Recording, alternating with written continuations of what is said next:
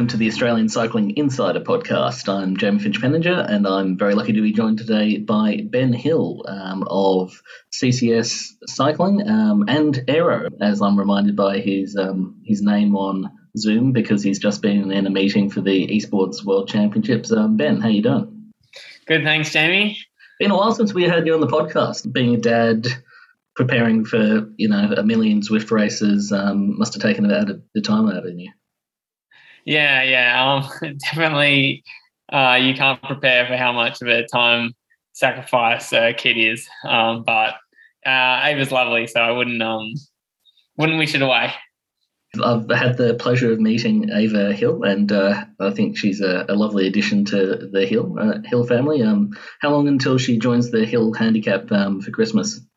Oh, well, we've got her on a balance bike now, so it won't be too long now. Well, she's going to have some pretty good pedigree with you and Beck, so I'm looking forward to seeing her racing in 14 years' time or whatever it's going to be.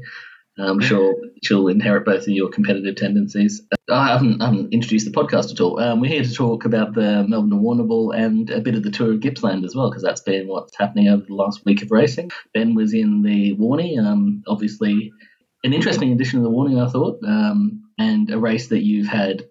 You've put a lot of emphasis on in the past. Yeah, I have had very good cracks at the Warnie before, putting a lot of training and focus into doing well there. I was probably a little less specific with my training this year, but I got a few long rides in and was feeling really good in the lead up, so I was happy to give it a good crack. Was there any difference to how things were panning out for the Warnie? Because, I don't think you did Tour Down Under this year, and you didn't do Tour of Gippsland. What was the feeling there? Yeah, I did. Well, my summer, I did the Bay Crits, and then I got COVID, so I had to miss the national championships. But I had no symptoms from it, so I only missed a couple of days of training, and I was back at Tour Down Under and picked up a couple of podiums there and the KOM jersey. So I was pretty happy with the new team, CCS Cycling this year, the Canberra guys. We had some good support and just happy to be back racing. The Tour Down Under was a lot of fun because my family and my mum and dad and Beck came all to watch. So that was great. But then my team wasn't doing. It was a lot of time away over that time, so I was happy to miss Gippsland. Just so I needed to do a bit of work and spend a bit of time at home, get my life a bit more in order. So I had to miss Gippsland. Well, that's acceptable, I think. I do remember now because we were chatting ahead of Nationals, and I was asking if you're going to be down there, and so I got mixed up with that in Tour and Down Under. Though I do remember thinking that it was a strange Tour Down Under where you take the Climbers jersey and Ben Dyball takes the sprint jersey. Yeah, that's right. It's not unusual for you to take a KOM's jersey so much as it is to see Ben sprinting for anything. Yeah. Well, I was talking with young Canberra rider Tom Chester, who was in the break with him that day, and I think he was too intimidated. Dylan Sunderland kind of orchestrated who was getting what in the break that day, so I think he decided Ben Dyball was going to get the sprint jersey. I think you tried to orchestrate a sprint jersey once at the Herald Sun Tour. How did that go, Ben? Yeah, well, I tried to sew it all up so I didn't have to do any sprinting, but some other people weren't happy with that and they sprinted me for them, which I eventually got the win, but it was a much harder battle than what I wanted it to be. Yeah, that was quite a dramatic tour, and it turned what was going to be a three-stage sortie into 5 days of toiling away quite hard there. So onto the Warnie itself now, and started in. That's pretty much perfect conditions out there. It was not too windy, but what wind there was a tail crosswind for most of the race, and it was almost a complete tailwind for that final section along the Great Ocean Road from what I saw, and it led to some pretty rapid racing out there. How did you find it? Yeah, I looked at the wind as everyone does in the week before the Warnie, the long range forecast as you get closer, and it wasn't going to be windy. I feel like you hear all these epic tales about windy Warnies and really hard racing from the start. And most of the editions I've done, I would say all of them haven't been like that. And again, I was disappointed to not get the full-blown crosswinds that were going to make a hard day. I think Pat Shaw was trying to gee me up before the start, saying it was going to get windy, but we never really saw it impact the race too much. Yeah, well, I think it's part of selling the race that you got to say, "Come on, windy guys, it's going to." You got to be out there looking for the attacks, because that creates that expectation as much as anything else. You got to have the guys looking for the attacks as well. You can't just have the wind; it has to be, the motivation within the peloton as well to do it. Yeah, exactly. I think what the riders want to do sort of impacts it more than what the weather or the terrain dictates the race. Yeah, on that note, it seemed like a relatively sedate start for the Warnie. Sometimes it can be absolutely hell for leather for, the first 100Ks or so trying to get a breakaway. But there were a few attempts. I mean, I'm not saying there weren't, but it was relatively steady. And then there was a few attempts. I think Cale Thomas from Butterfields made a number of solo attempts. He was one number that kept on getting read out over race radio.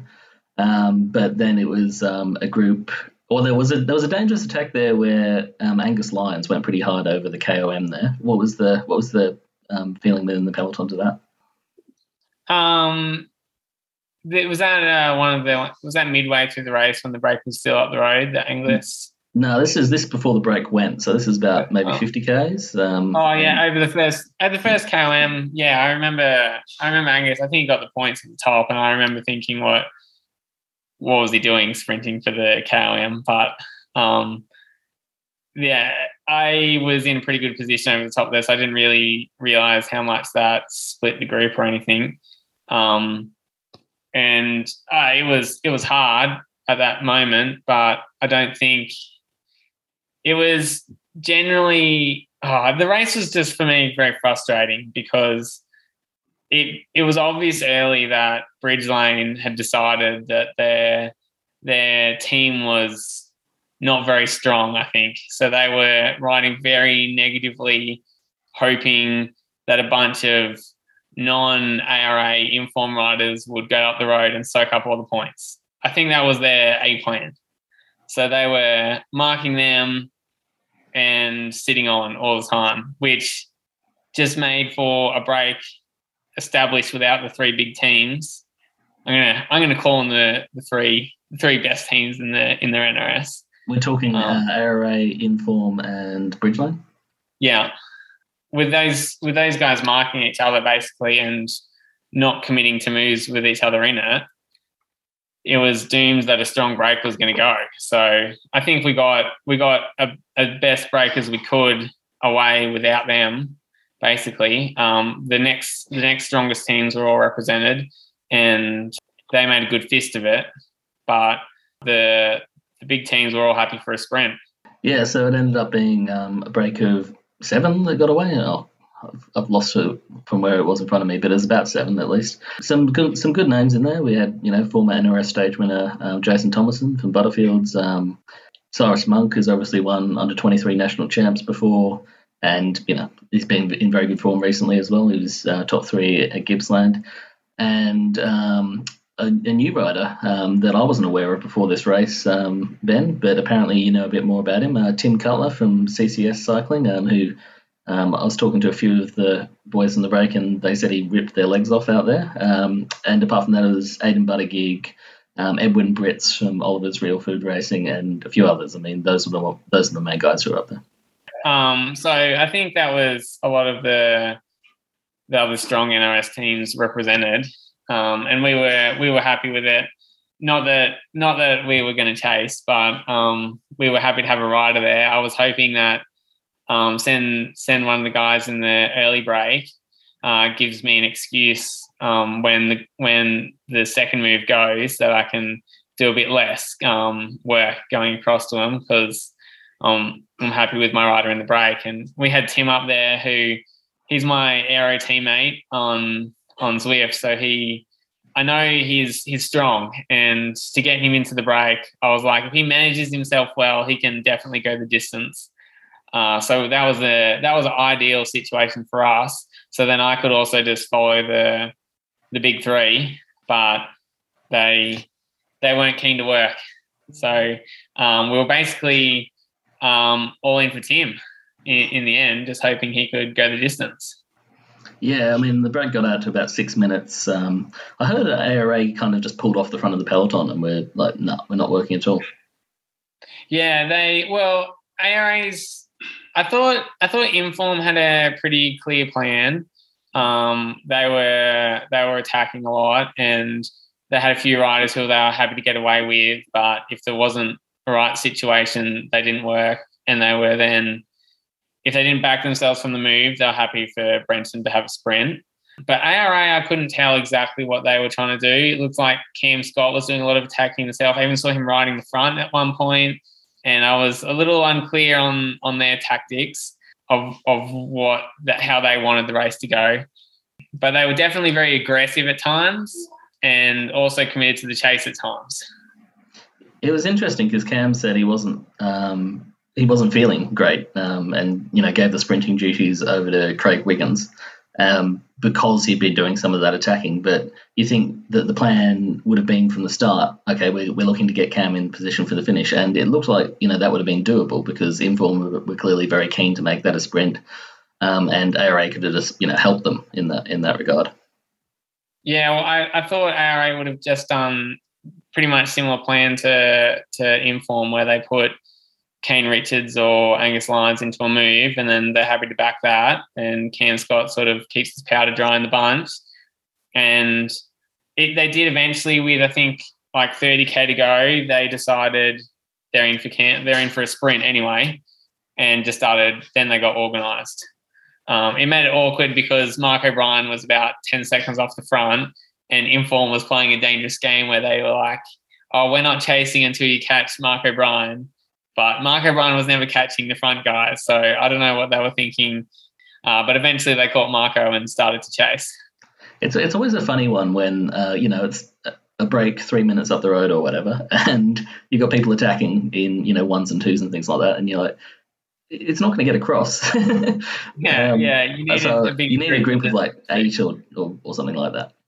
Yeah, exactly. So that I think the Inform, like they made the call, and it kind of gave them a reason not to have to chase earlier than that. So it worked out. But these guys, those teams don't like working together. It's kind of they want another team to do all the work, or they do all the work. Like it's kind of a standoff, and one team takes it up. They don't generally work together. It's interesting because you've been a part of those big team dynamics for a long time. I remember the first time I met you was a Warnie 2015, 2016, when there was a big battle between yourself and what was then not Bridgelane, but what has morphed into Bridgelane. And what were they then? Avanti? Yeah, I think they were Avanti at the time. Yeah. And we're battling for the team's comp, Charter Mason. Yeah, that was probably the most negative warning I've ever seen as you guys just marked each other. And then, of course, we had that famous Grafton to Inverell afterwards, which was actually an incredible race because of the team's classification there. But maybe we'll get on to recounting that at some other stage when Grafton comes up next. So it's funny to see those dynamics play out because it's very much born out of the Andrew Christie-Johnston style of racing a race, which is you get your numbers up the road and then you force everyone else to work. And I've seen situations where Bridgelane have had, a guy off the front, a guy supposedly chasing behind, both of them sitting on while the other person does the chasing for them. And it's, it's that situation where you just get the numbers where they need to be and then you exploit that tactical situation. And I think all the other teams are pretty much, all the other top teams at least, are employing pretty much that strategy these days. So I think you saw that play out a bit in the Warnie. You've been within those squads, and you were with Bridgelane last year. Is that more or less how they operate? Yeah, exactly. And that's what I was trying to do. I was trying to do the same thing. I was happy to have my rider in the EB, so I had a reason not to chase behind. But I think now with Bridgelane just having not the A squad. I think they said they had a few COVID cases and they had to bring in some guys that weren't particularly fit. They were very they had a really young squad there. I mean, there were a lot of guys who first year on that team and they're like 18, 19 years old. Yeah. So, and they, at the end of the day, I think they achieved what they wanted to achieve. It's kind of damage control. I think they would have loved to have a hard race and Jimmy Whelan get to really stretch his legs, but he's so heavily marked that it's going to be hard for him to make an impact on a flat race. Well, we'll talk about the finale then. Can we talk about the catcher of the breakaway? Tim Cutler, it seemed, apparently he didn't really attack. It was more that, somebody dropped a wheel in front and he just, suddenly had a few lengths into them. And Cyrus and Aiden Buttergig were the only ones strong enough to managed to scramble their way across to him. Apparently he was just ripping their legs off all day out there. And then they kind of worked together, him, Cyrus, and Aiden. Aiden only briefly because he looked pretty buggered out there and was just sitting on. I was watching the stream back and Matt Keenan and Dave McKenzie, who were in commentary, were talking a lot about him sitting on. I was watching from the car behind and he clearly didn't have anything in his legs at the end there. And I saw Cyrus actually just posted on Instagram about why he let him sit on, because apparently he's been getting lots of questions about it. And basically he didn't have anything to go through. If he could have, because he's that sort of personality. Yeah, well, I'm more than happy for him to sit on in that situation, but to see him go for the last sprint when he didn't even need the sprint points, I thought that was a little cheeky. That he probably shouldn't have done that if he wanted to keep everyone on his side. And in the end, it was Cyrus who attacked just out of that break. As there were like 20 seconds or something from the peloton, and he held on a tiny bit longer. But it looked like it was all coming through down to that finale. And it's an interesting one, that that kind of southern approach to Warrnambool there, Ben. It's got some, little rolling hills, some little spots to attack, and then some descents where you can kind of take stock of what's going on. What do you think of that finale there? Yeah, I really like the finale. There's that little climb about 5K out, and then a few more little rollers all the way into town. So it gives an opportunity for four moves to go, and I think the pace was not particularly hot up that climb, but it was enough to split it to a bit of a selection over the last hill, just because it's at the end of 270K and people are tired, so it doesn't take much to drop. But I was towards the front and all the main guys were around still, so I didn't really notice that. I think we didn't drop anyone that was going to be significant.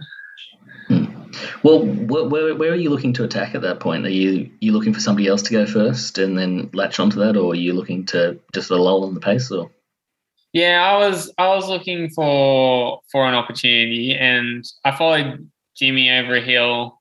I think that hill about 5K to go, but I'm not sure we even got a gap at all. And just everyone rolled back on the descent, and then I still was looking for a bit of an opportunity and. Nothing. I felt like I wasn't in the right position or on the right wheels for something to present itself, and it looked like Inform had the numbers there to control things. So I was pretty resigned to the fact that it was going to be a sprint. I was like, I'm unlikely to win this sprint, but maybe at the end of 270K something can happen. Whose wheel were you looking for? I was mainly following Nick White, but Brenton Jones, Cam Scott, those guys, any one of them, I would have been happy to have the wheel of. And I ended up getting quite shuffled back in the sprint. So I don't know whose wheel I was. I think I came out of that last corner way further back than I wanted to be. When Cam went, for starters, I can't believe for 2 years in a row, that move has worked where the fastest guy has jumped away and won in the last couple of K. I am not the favourite to win the sprint, and I don't have the confidence to think I'm going to win the sprint, but I still don't want to sacrifice my probable fourth, fifth finish for are like a 1 in a million chance. And for me to do that jump, it probably wouldn't work because then Cam would follow me. So I'm thinking like negative, I'll go for a sprint. And so for him, for them, for both Jensen and Cam to have like the, well, I think that would be a bit of different headspace. Like Jensen was just saw an opportunity and went, whereas Cam was the opposite and didn't back himself. And that's why he went. So they had different motives, but yeah, it's just incredible that it came off both times. Well, it certainly made for some dramatic finishes, hasn't it? And this year in particular, because looks like Cam was going to win for all money, and then he's slowing up coming towards the line, and you see Brenton and Miles Stewart coming home like a freight train, and Cam struggling to turn the pedals, and he just posts up at the end, and you sense if the race was about 10 metres longer, it might have been a different result. But yeah, tremendous effort there by Cam Scott to take that win, and together with the two Tour of Gippsland stage wins that he's had, he's putting together a real nice summer at the moment, and I think delivering on the results that we all knew he was capable of. Yeah, he was very strong. Well, there was one point along the Great Ocean Road where I was sitting fourth wheel and he was just lining out in the gutter, and it wasn't even that crosswind. It was pretty much wind with us, and he just rode Ben Metcalf off the wheel, and the guy in third wheel just swung out as well, and I had to like bridge up to him. He was on a mission along there, just trying to really get something away, which is always nice to see from probably the fastest sprinter in the race. Yeah, and Brendan Jones, he was disappointed after the race. Coming close to the win again, he's been there and thereabouts. This is probably the closest that he's ever been. But a quality sprinter, and he seems, I don't know if he's getting better with age, but he's certainly not slowed down much, has he? No, he. I think he was thinking the same thing, that his team would bring it back. When Cam went, he still had some numbers there. I don't think we understood how tired they were, because they had been very active all day, those guys. I think one of them was still up there in the sprint though, so maybe they messed up their bullets a little bit and probably should have put that guy on the front. But yeah, so Brenton would be very disappointed to win the sprint for second. Yeah, they had Josh Duffy up there in seventh. He's normally the lead-out guy for whoever's last, though. I think he did that at the under-23 crits as well at Nationals, and I think he was second there, actually, because he did such a good lead-out. I can't speak to whether he should have chased back or not, but that's what Brenton said. He said things along those lines. He was thinking about whether he should follow Cam, and then he was like, "No, I'm the sprinter. We got guys here. It's a big group. We should be able to chase him back." So, yeah, tough one. Yeah. The other thing, Miles Stewart as well. I mean, that's probably the best sprint we've ever seen him do. Right up there with Brenton, maybe half a wheel's width by the end, and we saw at Gippsland as well that he was finishing, third, right in behind Scott and Jones on those stages. So he's a young sprinter who's up and coming and really showing his wares at the moment. Yeah, he's definitely impressed me, Miles. I've raced him the last few years just around state racing, and I think he struggled a little bit just with when the races got hard. So I've never really had to sprint him too much because it didn't come down to that. But I think not only is he quick, but he's got a lot stronger in the last 6-12 months now, and he can he can get through to some hard finishes, and that's probably helped his sprint a bit too, because he's a bit fresher at the finish as well. So he's really come along. Yeah, I was thinking the exact same thing, because in the past he's been a sprinter, but I haven't seen too much out of him. But now he's doing really well, and he's also getting leadership over Cooper Sayers, who, if you watch the Zwift Academy, which I'm sure you did, Ben, because your brother Sam was a major part of it. Cooper was getting the sprinting duties there, and he was going up against guys like Tim O'Lear and acquitting himself well. Obviously different stages of their season and form, but. I think Cooper was the sprinter amongst a bunch of really good climbers in that instance. Not that Cooper's slow, but I think Miles is much more of an actual sprinter than Cooper is. Yeah, I know, but I mean that's what his feedback was out of Zwift. I had a quick chat with him at Gippsland, and he was saying that Alpecin Phoenix was saying, you know, look, concentrate on what you're good at. You're good at sprinting, and he's going to work on that a bit more now. So it's an interesting one, and. You know, for Miles to be picked consistently ahead of Cooper, I mean, that shows that there's a lot of faith within the team in him because, you know. Yeah, well, definitely proved it over the last few weeks. Yeah, well, we're looking forward to seeing what he can do. Let's see where the Continental, the Nero Continental ends up taking them because there's some more Asian races on this year and some more opportunities for Australian teams to get overseas. So I think ARA have got some big plans, as did Bridgelane, of course. James Whelan was saying that they're going over to Tour de Breton coming up, and that should be good. Good little race over there. You've done that before, haven't you, Ben? Yeah, I've done Breton twice. The first time I broke my collarbone day one, so I didn't really do it. And the second time I got the full experience, and it is a very, very hard race. I think. Matt Dinham did quite well over there last year, so they could definitely, do something. Yeah, speaking of Matt Dinham, won the Elite National mountain bike title over the weekend, and is looking like, you know, one of Australia's top cycling prospects at the moment. Yeah, he.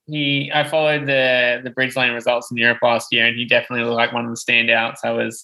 I was interested to see if he would pick anything up off the back of that because I thought what he did was probably worthy of a better ride, but obviously not. But now with mountain bike nationals, I don't know if that helps you get a road contract or not, but he's definitely keeps popping up and impressing. So I hope he can pick something up. Well, we're seeing more and more guys go that kind of cross multiple discipline routes. So, I mean, obviously the top guys like Pidcock, Vanderpool, Van Aert, but, you know, plenty of the guys coming through as well are doing well, that but multi-discipline stuff. So it could only be a plus, couldn't it? Yeah. I think, like, if you're good on the mountain bike, it helps with your handling a lot. So I think it's really good for your skills and, like, physically it's very, very similar effort to road cycling. So they can swap over well. And Matt Dinham's another example of that. Speaking of mountain bikers, we didn't get to see Trekkie on the start line. I understand he was a bit crook. But fellow Canberra dad, can you give us any inside info? Yeah. Well, I've been coaching Trekkie for the last 8 months or so as well. So, he was all in for nationals and did very well there, as we know. Since then, he's had awful luck, including getting COVID and having gastro, and he's been hit with a lot of sickness. So he's struggled to get any sort of consistency since then, which has been a bit of a shame because he had some red-hot form at nationals and hasn't really got to use it since. Do we know who he's racing for? I think he was Giant for nationals, but... Is he going back to CCS or what's the deal there? No, he because of his contract obligations with Giant on the mountain bike, he's pretty much just riding for himself or for his Giant team on the mountain bike, and then his road stuff. If he wants to do any NRS, the Giant team works well because that's not a sponsor clash. So unfortunately he can't come race for CCS because of that. We should probably wrap up with what you've got coming up, Ben, which is the UCI eSports World Championships on Zwift. You've done this before. You were, what, fifth last time? Yeah, I'm really looking forward to that. That's actually been more of my focus than the Warrnambool because you train hard for the Warnie and it's just going to be a bunch sprint. It's often a bit of a letdown. So I know what I'm getting with Zwift, and I can really do some good training with that in my lifestyle these days, getting a lot of quality 1-2 hour style sessions. So, I'm really looking forward to that next week. You're just in a meeting. Are there any big plans from the team about tactics or anything like that? I mean, how do you go into approaching a race like this? we have a very strong team with like Aiden Sinclair and Torben, who are very good new Zwifters, but then like Alex Bogner and Sam, fresh off their Zwift Academy, they know the platform well. But we believe in Jay, Vine, Freddie Ovett and myself could all have a chance at winning it. So we're trying to sort of tread a fine line, giving us all the opportunity to win the race. Well, we've heard your daughter Ava in the background, so we might let you go as you might be required for some fatherly duties there. But thanks for being with us, Ben, and hopefully see you in action soon. Well, certainly see you in action soon for the World Champs. Yeah, thanks, Jamie. Happy to chat.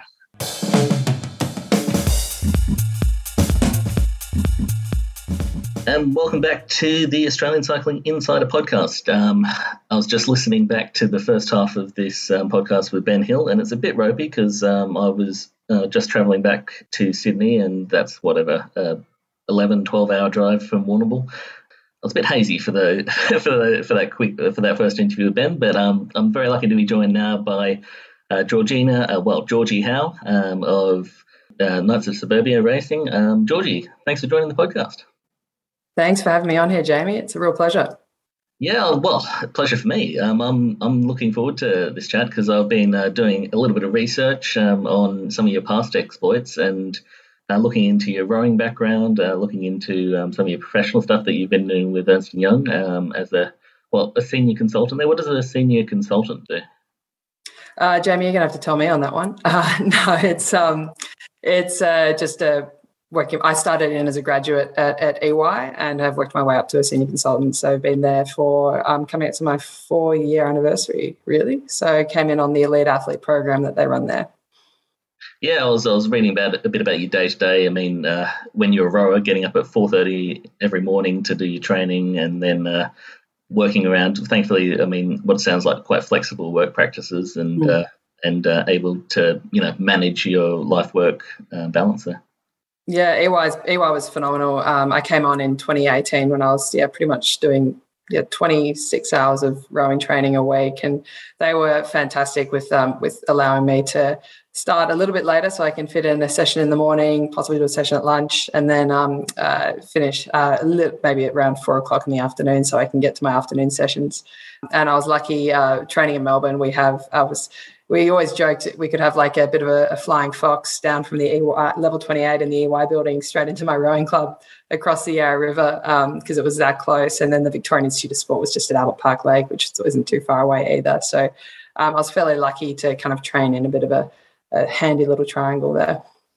That club at the Yarra River, is that the one that Sean Lake coaches at? I think I've seen him around there before. Yeah, there's a bunch of them. So I train at I'm a member of Melbourne University Boat Club, which is I think one boathouse drive, and then I think Sean might be at Mercantile, is our rival club. So yeah, I think I've seen him around. If he's at Mercantile, probably not as much, but if he was at Melbourne Uni, definitely. Yeah, for anyone who doesn't know, Sean was one of the best converts from rowing that Australia's seen in recent years. Won back-to-back Grafton to Inverells and was one of the top time trialists in Australia for quite some time. But I think he burnt out a bit because he was on the verge of going pro, and there was quite a few changes to his time trial position, his body composition as well, as he looked to get a bit lighter. I think lost some of that power and. Yeah, unfortunately, we've lost him to cycling now. I did bump into him at Herald Sun Tour one year and looked like he was enjoying life. So, I mean, I think we can be happy about that at least. 100%. Mental health's got to come first and you got to be comfy in what you're doing in life. I think he was doing some rowing coaching as well at the time. I don't know if he still is, but he's a good guy as well. So hopefully he's doing well wherever he's in the world. Yeah. We should probably talk a bit to some of that early rowing career because, I mean, that makes up most of your professional athletic career. I mean, various degrees of professional in there, no doubt. Can you talk a bit to that? I mean, obviously, I'd love to hear about like the rowing scene in America in amongst that collegiate process over there because college sport over there just looks a bit nuts compared to what you'd see in Australia. Yeah, I was extremely lucky to get a scholarship to Princeton University and train under the legend that is Laurie Dalfany. I think she's one of the longest serving female rowing coaches in the US. There aren't that many female rowing coaches globally at that level. So it was great to have that role model from the get-go. So started there in 2013 with Princeton Openweight Women's Crew. It was a bit of a shift. The collegiate sports scene, as you say, is crazy. We compete under the NCAA. We have our conferences, so we competed in the Ivy League. So in our regular season, we'd race against Harvard, Brown, Yale. We'd travel up and down the East Coast. We'd have our rowing camps down in Florida. But then as soon as the NCAA season rolls around, you have to qualify either by winning your conference championship, so being the Ivy League championship, or go into a lottery and get selected to come compete. And, the NCAAs was it's always an incredible experience. There's so much, everyone's got so passionate about their university, from like the athletes themselves to their parents, support staff. It's pretty incredible. And you definitely see it with like the big football schools, for instance, so like Ohio State, Cal, Stanford. They've got that real fire for their school and their college, and that definitely comes out. So it was really cool to be a part of. Yeah, and I imagine those regattas get pretty big. I mean, what's like the big events over there, and how many like fans are you seeing? Is it Riverside? Waterside. It's I would say actually Head of the Charles is probably the biggest rowing event that we've got over in the States. It's competed on the river up in Boston on the Charles, and it's it's a head race. So it's time trial format. Boats are sent off every 10 seconds and you are chasing down the boat in front of you. And it's a windy course. It's always, can I swear? It's always crap weather. And it's always cold. It's held in October. There was snow one year. Boats are T-boning each other. People are what we call catching crabs. So your boat all gets caught in the water. People get flung out of the boats. It's just carnage, and I think that I don't know if it's the carnage or the quality of the racing that draws the crowd, but I'd say that like thousands and thousands and thousands of people come watch that every year. It goes over a weekend. Whilst NCAA's is like huge, and obviously like you only have 22 schools competing at the Division I level, so because it is a selective process that for those that can come compete, whereas Head of the Charles anyone can come compete. So that makes it a really big festive event. I think anyone who's followed cycling can identify with the carnage attracting a bunch of attention within the sport. Races like Paris-Roubaix, half of the people are just tuning into the crashes, I think. It's pretty funny. Like there's two cameras on the course, and my poor parents would tune in at the middle of the night, Australia time, to watch this Head of the Charles race every year. And one of the cameras was on this one corner that required a really sharp turn, and we missed that turn every year that I rowed it. Like we'd always have to stop rowing, hold the boat down on one side to get the boat around, and every year my parents, it was like the only footage they saw was us stopping the boat, turning, and then racing again. So carnage, definitely. So what was your process for coming into cycling then, from very top elite level of rowing? Not dissimilar to Sean Lake's experience. I was just burnt out after 13 years of rowing. I was, in a great space mentally. So I just decided to pause the oars for a bit, hang them up for a little bit, and see what happens. I went back to full time at work. Really enjoyed the office, the corporate lifestyle for a bit. Kept fit. Like I kept weight training going. I did a little bit of boxing because I was just a bit frustrated, needed to hit something. And then in 2019 or 2020, when COVID hit and we went into lockdown, I got an indoor trainer, a Wahoo kicker, and got onto Zwift.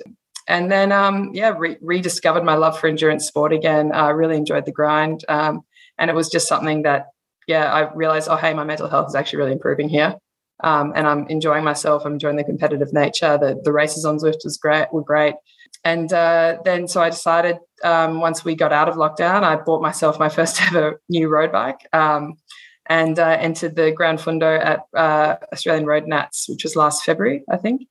But in January last year, I wasn't actually going to get up and ride. I was like, no, I want to roll over and go back to sleep.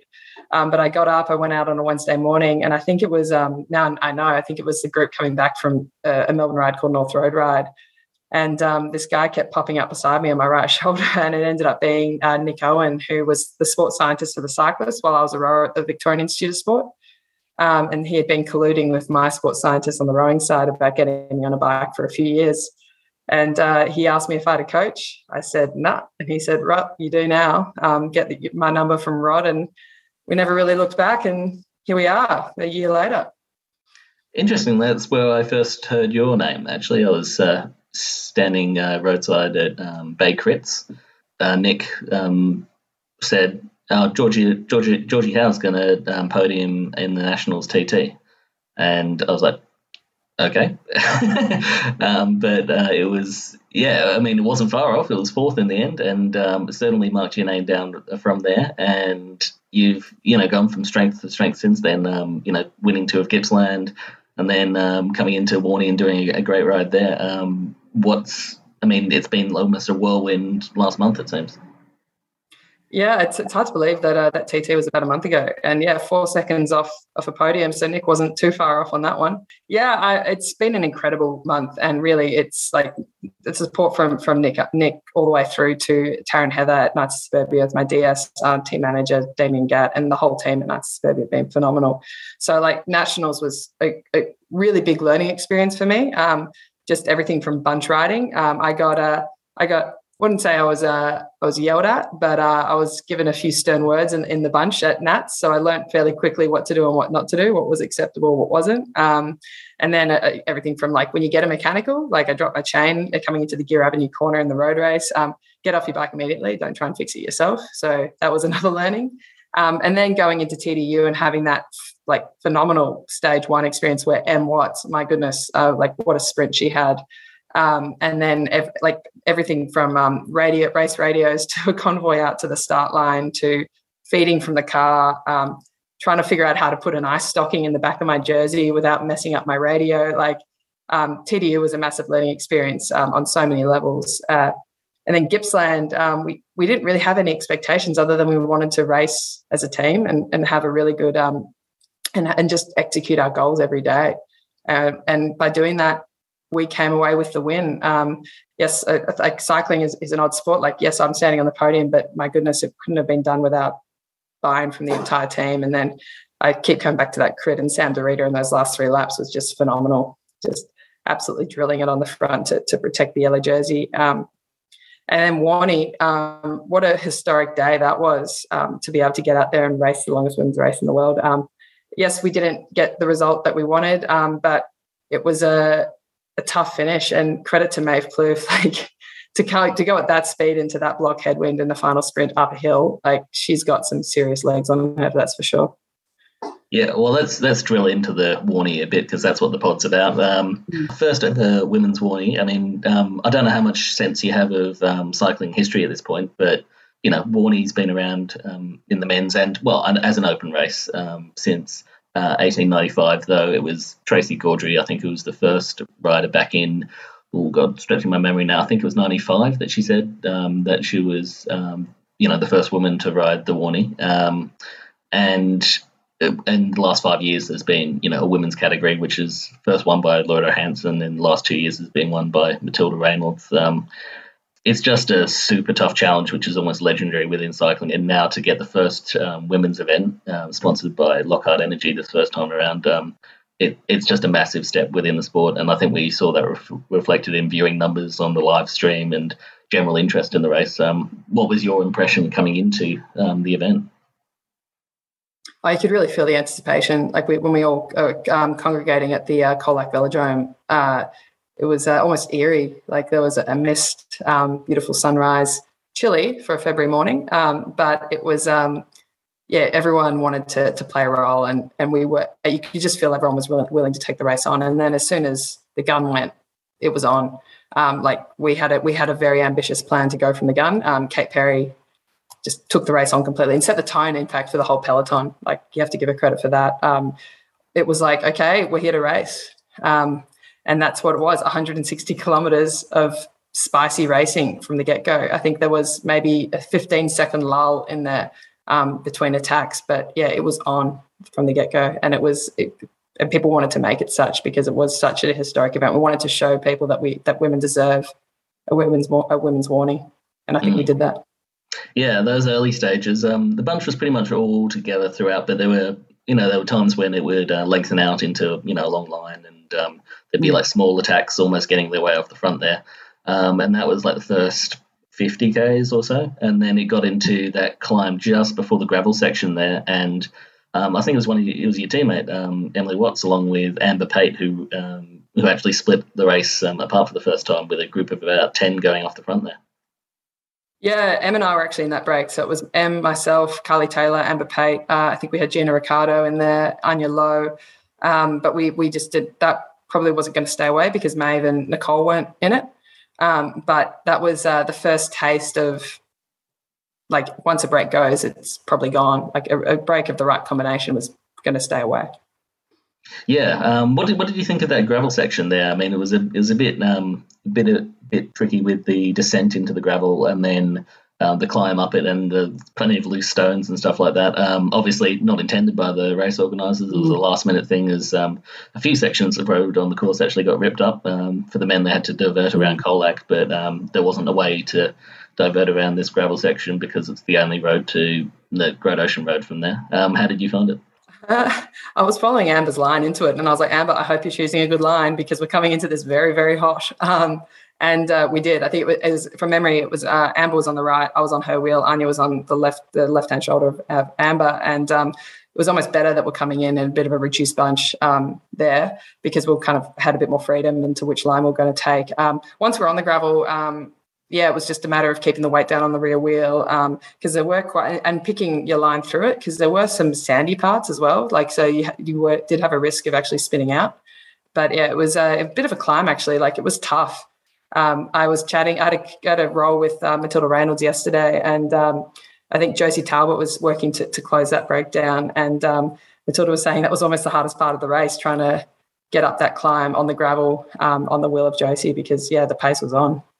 Yeah, Josie was saying after the race that was a critical point as well, when because it was just Gina in that group, and some other favourites from the other teams, so she felt that she really had to close that move down there, and well, that's what ended up happening at least. It was a bit more reduced over the top there, and I think there were a few more attacks kind of going out over the top, but they were all brought back over the next 5Ks or so. And then there was a bit of a reduction in speed, and I think the peloton got up to about 40 riders again before you turned on to Great Ocean Road there, and then the fun really began when you got faced by the winds there a bit more. Thankfully, it wasn't quite the blockhead wind that we were expecting at that point. It was because that would have neutralised the race a bit more, I feel, but it was super attacking racing from that point, and I think that's about the time the live stream kicked in, so perfect timing from everyone there to start the attacking. Can you talk us through a bit of what was happening on the front of the peloton there? Yeah, so I mean, you mentioned that the speed came down. It was a lull. It was almost like a bit of a truce. Everyone was like, okay, well, we're onto the Great Ocean Road. We're able to enjoy the view a little bit. It was a beautiful scenic roll. I'd never ridden my bike in that stretch of road before, so that was lovely to see. But yeah, then we came up to the second QOM, and it really started to spice up, and you could tell, it was pretty clear from the get-go that teams wanted a break to go, and they wanted the right person from their team in that break, so they were looking for that the entire time.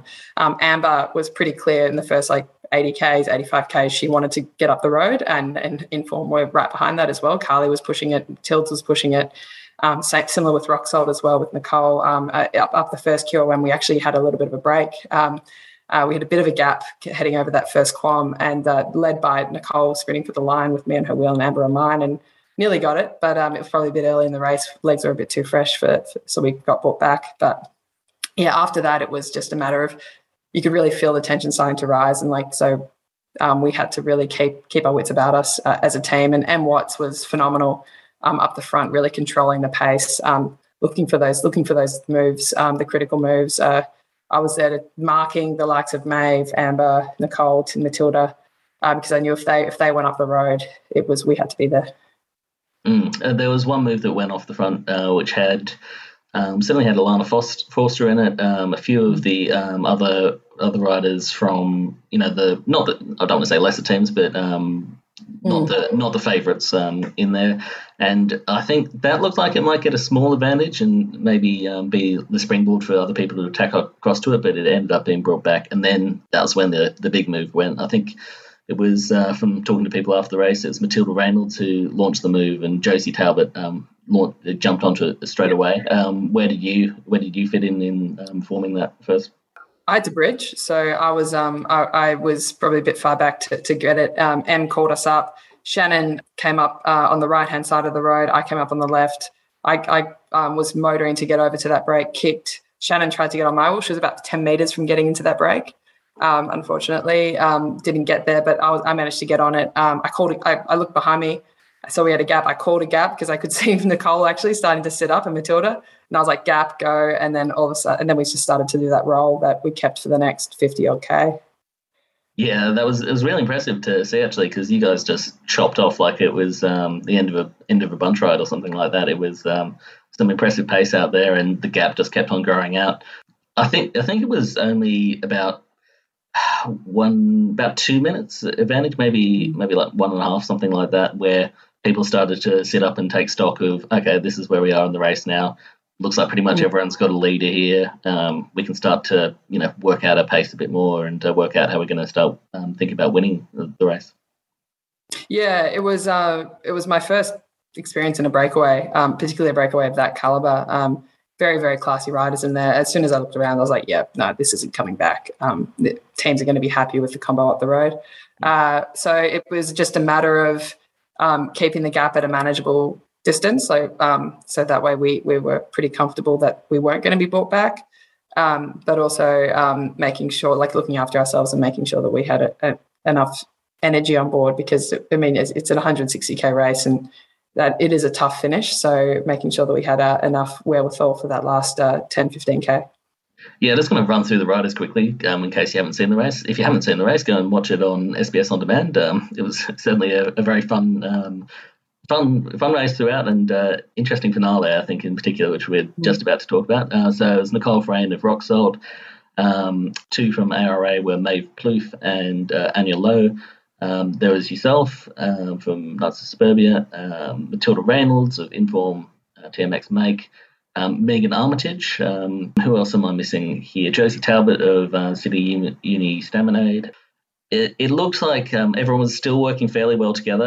The exception was Armitage, who was dropping off a bit and skipping some turns there. And I think she was almost completely skipping turns by the time the race reached the finale, which is, you know, fair enough. But I think it worked against her in some ways, because there was almost a decision amongst the group that she wasn't going to be allowed to win and ride off for when she did launch those attacks. First attack was Matilda Reynolds with about 7Ks to go. A quite big attack up that hill, which ended up dropping Anya Lowe.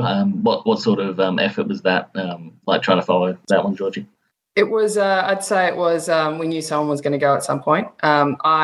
If I'm going to be completely honest, I probably overthought that last 10 kilometres. So that's just a lack of experience on my part, and definitely something to learn from moving forward. But yeah, when Matilda went, probably was the right time. There was a lovely little rise that was just steep enough to really be decisive if it wanted to be. But it was pretty clear Josie was not going to let anything go. So she closed that down quick, smart. And yeah, as a consequence, Anya was, I mean, what a workhorse. She was so prominent in the early stages of the race. In fact, the first three quarters of the race, she was there working for Maeve, closing things down, being in the breaks. Like, she was in that earlier break that I mentioned with Carly, Amber, Emily and myself. But she was, she was hurting and she was transparent about that. So we looked after her as much as we could, but then she had to ended up looking after herself when Matilda attacked and she got dropped. But yeah, then it all came back together. It was there was some trepidation in the bunch that maybe it was a bit too early to begin that cat and mouse attacking, but by that stage, the commissaire came up and said we had 3 minutes 50, so we weren't going to be coming back. So we could start to think a bit more tactically. Yeah, that was almost track sprint-esque. They're coming into the finale at stages because there was almost no pace on the front as nobody wanted to give any advantage to anyone else. There were a few attacks from Megan Armitage going in there, and I think that was clear from what you said. Josie Tab was very keen on keeping the race together, and she shut the more serious of those attacks down, just coming across the bridge there into Warrnambool. And then after that, it was pretty much a few little attacks here and there, but pretty much slow until the finish. And then Nicole Frayne launches that attack, and it's all on from there. What was your thinking coming in there? Were you thinking about attacking yourself, or I think you did launch one just after one of the Megan Armitage moves? Yeah, I went at 1K, so you can't take that left-hand turn into just before you dip into that little before the rise.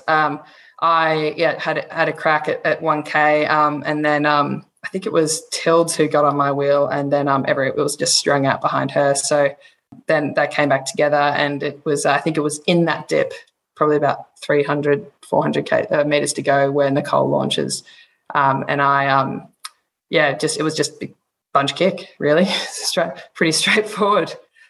Yeah, well, and Maeve could scarcely have got a better lead out into that one because Nicole, once she kicked, she couldn't stop, going. So I think she got. And I was just going to say, Maeve, like I had heard some of the power that she was putting out in that kick and to get over the line. And let's just say she's a deserving winner from the amount of watts that she produced. Well, yeah, and she ended up putting 5 lengths into the rest of the break. I mean, just perfect for launching from that 150-ish sort of mark and absolutely destroying that sprint. I mean, against a group of strong sprinters. Josie Talbot, no slouch in the sprint by any stretch. She's been up there in World Tour races in the past. And Nicole Frayne, if she had opted to sprint, I mean, she's got serious pedigree, as does Matilda Reynolds. So that was pretty impressive. Yourself, where do you see yourself as a sprinter at the moment? Obviously, we've seen your power in time trials and on the road and in climbs. But what's your kick like at the end of a race? My kick's not bad, but it's it definitely hasn't been a focus in my training. So I have been working on my tactics in a sprint, but I haven't been working on my sprint per se because the focus has been on those long efforts, those long time trial efforts. So perhaps in the future, maybe we'll start to focus on the sprint, but with Oceania's coming up, I think it will still remain that long TT endurance efforts. Yeah, well, certainly the upcoming races, sprinting is not going to be as important. Hopefully not. We'll see. Could be a few more situations where it's required. What was really nice was after the finish there, where all the riders in that breakaway got together and had a picture of just after the finish, and it was good to see that respect between the riders and coming together at what was quite a significant moment for women's cycling. So, I mean, just recognising that collective moment, not just saying, hey, Maeve has won this race, it's all about Maeve. No, it was all about that final group, which is, six or seven of the finest riders in Australia at the moment and competing for the win there. Yeah, it was a really special group to be a part of, and look, quite frankly, I'm honoured to be a part of it. I think every woman that lined up for that start should be recognised as being a part of history, but yeah, that small break of six, and definitely include Anya in that. She was there right up until the last gasp. It was really cool to be a part of, and really, I think it's definitely a step forward in women's cycling. I think there's still a fair way to go with equal prize money, equal broadcast time. I think it's not dissimilar to tennis, where women play 3 sets and men play 5. I think perhaps in the future we can race that full 267 because that would be pretty awesome in on itself. So maybe the UCI might have a look at that in the future. But look, it was a phenomenally historic day. Yeah, for sure. Everyone watching it online and from roadside was, fully appreciative of the effort you guys made and the efforts that the organisers did in putting on the race. It's become a really good weekend of cycling there, not just the women's race, not just the men's race, but also the Criterium and the Port Campbell to Warrnambool as well, which is run as a handicap. I'm obviously slightly biased as I was doing the media communications role for the race, so you'd expect me to say something like that, but the feedback from everyone else as well was that it was, you know, a great step forward for women's cycling and also a great event over the course of the weekend. Yeah, it was, look, the race organisers did a phenomenal job. It went off without a hitch. Everyone knew what they had to do, where they had to be. It was a festive atmosphere. They kept the fun in it. It didn't take itself too seriously, but also seriously enough for the gravity of the situation. But yeah, really credit to the team. Not dissimilar to I think the same team ran the Tour of Gippsland. Really, really classy event. I've been a part of it, and it's interesting you said it went without a hitch, because there were plenty of hitches in the lead up, and maybe I'll get Karen Jones on here at some stage to talk about those hitches, because there are all sorts of things like police permits being lost by the police and the multiple road closures and things that needed to be worked out last minute. Some rooms flooded in the hotels we were going to stay at, and anyway, it was an interesting few days watching Karen having to deal with all that and her phone constantly going off. So. But it was great to see, you know, Cadel Evans, which I don't think we touched on yet, opening the men's race, which is great to see a legend of cycling turn up there. And then Tracy Gaudry, obviously a legend of the women's sport, turning up to the women's start and acting as the event patron and opening up that race. Also, he did some great support on social media of the event. So. I know. It seems like all things are pointing upwards for women's cycling at present, and the Melbourne to Warrnambool Cycling Festival. So I think it was just a great weekend of racing. It was indeed, and I actually just saw it come across my screen earlier this morning that I think the Tour of Flanders has got equal prize money for men and women for the first time. So yeah, it's a wonderful era to be part of women's cycling. And that brings me on to future plans for you, I guess. Tour of Flanders, World Tour race. Is that something you see yourself at a level at one day? Yeah, hopefully. Well, I'm really just enjoying riding my bike, enjoying the process. I'd love to get over to Europe and race and have that experience over there. But yeah, we'll see what happens. We've obviously, it's been a month since 5 weeks since my first NRS race, first elite bunch race, so I've still got a heap of learnings to go, but it's I think it's something that definitely could be on the cards. Knights of Suburbia, racing with them as a team, it seems like a really positive environment. You started picking up some really good results, and great, I just love the ethos of the team, supporting the Love Me Love You Foundation, which deals with mental health in Australia, and I think that's almost reflected within the team. It seems like a very positive environment.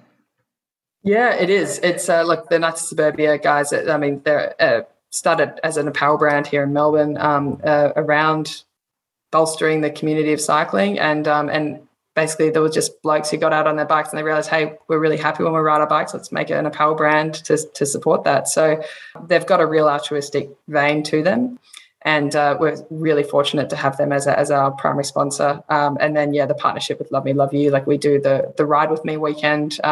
Over Cup Weekend every year, where we raise money for the Love Me Love You Foundation, and that's just a really special thing to be a part of as well. I couldn't have asked for a better start to my NRS career with Knights of Suburbia.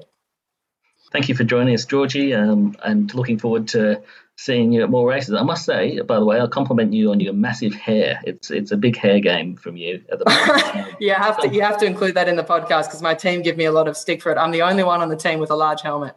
Because I've got a mane. It was much longer. My coach Nick was always joked about getting the shearers out, but this is much shorter than it was. Trust me. Well, please don't, because it's it looks magnificent. We don't get to see it so much at the cycling race where it's all pulled back, but looking great at the moment.